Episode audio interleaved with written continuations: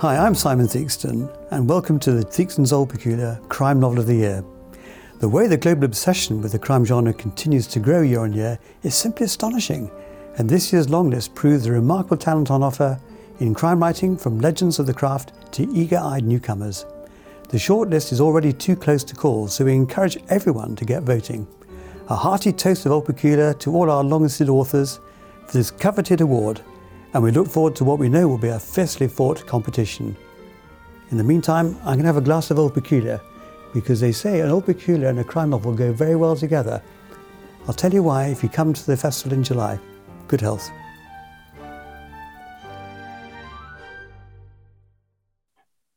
I'm Joe Haddo, and this is our series of interviews with the Theakston's Old Peculier Crime Novel of the Year Award long listees, produced and curated by Harrogate International Festivals in partnership with title sponsor Theakston's Old Peculier. And today I'm joined by author and journalist Stuart Turton. Hello, and welcome to you, Stuart. Thanks, Joe. I didn't realize you were going to go that big that soon. So now I feel like I've got to match you. Hello. Uh, very good. Yes. oh no, I'm. We go big here. We're Right, going okay. big here at Harrogate International Festivals. Yeah. Um, it's lovely to see you, uh, albeit virtually. Hopefully, we'll make up for that and be in person soon. And congratulations, of course, on being longlisted. Um, the book is The Devil and the Dark Water. Uh, now, anyone who knows your debut, Seven Deaths of Evelyn Hardcastle, will know that you like a bit of a mind bending plot. Hmm. Uh, and this book is no exception. Um, your, I remember your first book was described to me before I'd read it as Gosford Park meets Inception, Hmm. uh, which I liked very much. How would you describe this novel?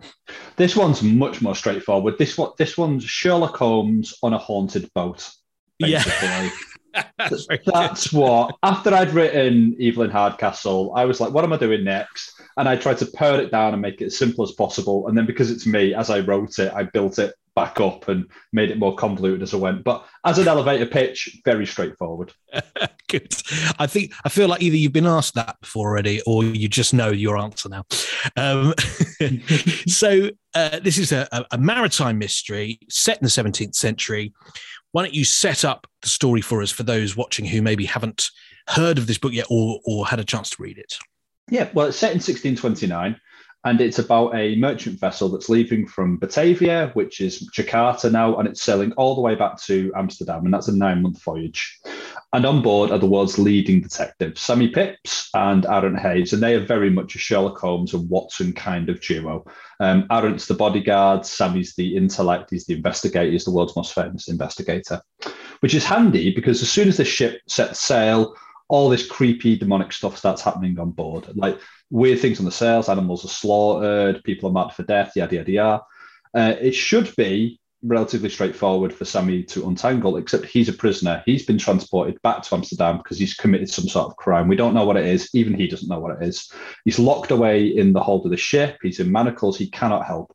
So it's left up to his sidekick. It's left up to his Watson to sort of investigate this mystery in his stead. And that's that's kind of the first two pages of the book. And it's it just it goes it goes nuts from there. It does. It does. I love that. Uh, that was, and that's just the first two pages. You know, there's, there's hundreds more. yeah. Um, um, uh, maybe this is an obvious question. Maybe not. Uh, Are you a big Conan Doyle fan? Is that where that sort of influence of the Holmes Watson thing has come from? Oh, I, I yeah, I am, but I hate Sherlock Holmes. I hate him. I think he's an enormous prick. Uh, and Right. I- yeah, no, I know controversy and intrigue, right?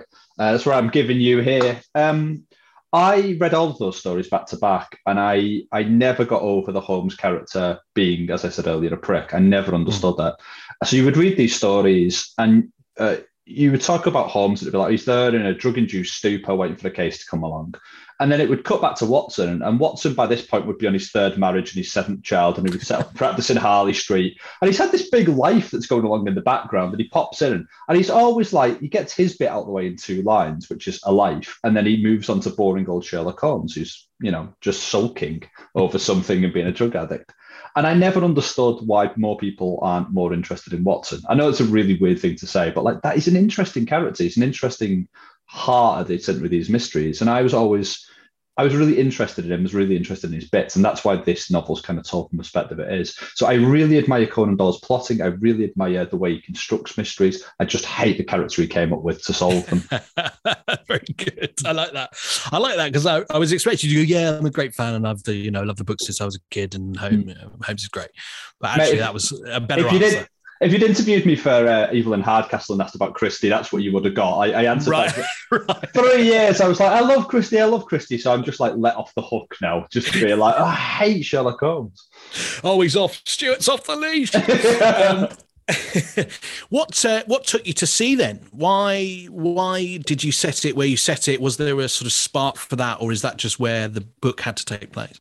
No, I um I was backpacking around Australia when I was twenty, and I came across a uh, there's a maritime museum in Perth, and it had this exhibition that was set up about the wreck of a ship called the Batavia.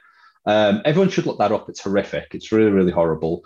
But um, the captain and some of the senior officers went to get help after the wreck. They got most of the passengers off into this chain of islands. They went to get help, and by the time they came back, everyone had been slaughtered because they'd left them with possibly history's first recorded sociopath, and he'd maimed and butchered his way across the island and worse.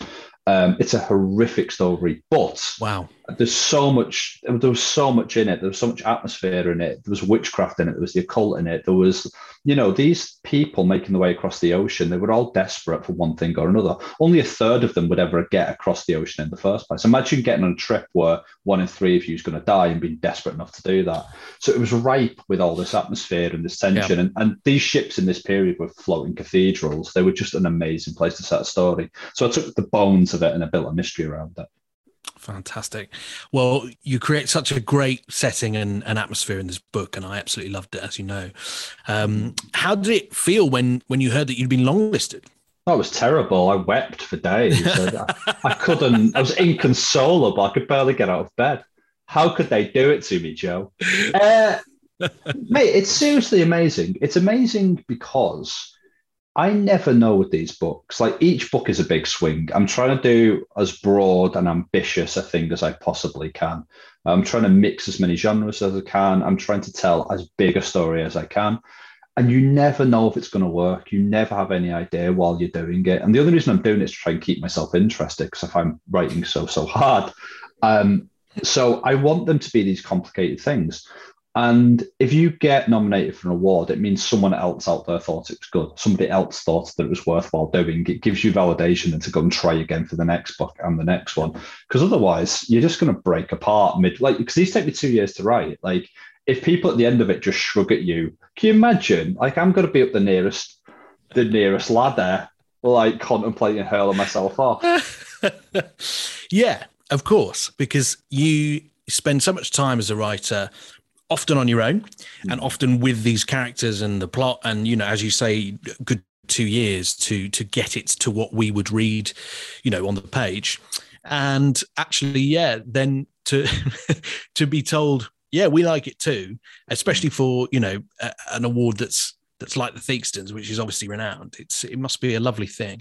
Oh, it's um, beautiful, and it's so like yeah. it means that the people that you admire liked your book. That's generally the way that works yeah, as well. Like yeah these are people you're encountering. These are people you've spoken to or you've come across. They're people that you either you know you look up to or you admire or you just want to have a chat with them. It's just a wonderful thing and like yeah. it's um yeah it is. It blows my mind every time it happens because i generally am like I'm, I'm doing something great and that is wonderful. Keep doing it. Yeah. Um and what are you most looking forward to um for, for harrogate this year or at Harrogate this year, should I say? The beer. I like the beer. Yes, They're a great tick. deal. Yeah. No, I generally I've missed people. I think we all have. We've yeah. missed this. As wonderful as your face is on the other side of this, it would be quite nice to see that face in front of me and just have a chat to it and run my hands through your hair. That's like that's a different thing. Sure. We'll I mean, no, fine. That's fine. But uh, it's I've missed people. I've missed crowds. I've missed audiences, and the, things are slowly coming back. But like I love that part of my job so much, and to sort of like have it taken away was it was really really tough. So yeah, that's what I'm just can't wait to be amongst people again. Well, it's you, me, a pint of Theakstons, and all, my hair uh, yeah, this year. Then yeah, that's what's going to happen. That's all fine. Yeah, yeah, brilliant.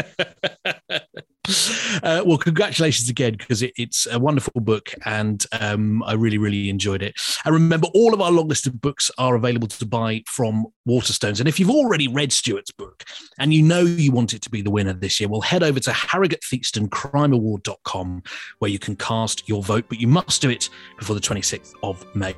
Uh, an absolute pleasure to speak to you, Stuart. Thanks for your time, and I'll see you on the lawn in Harrogate.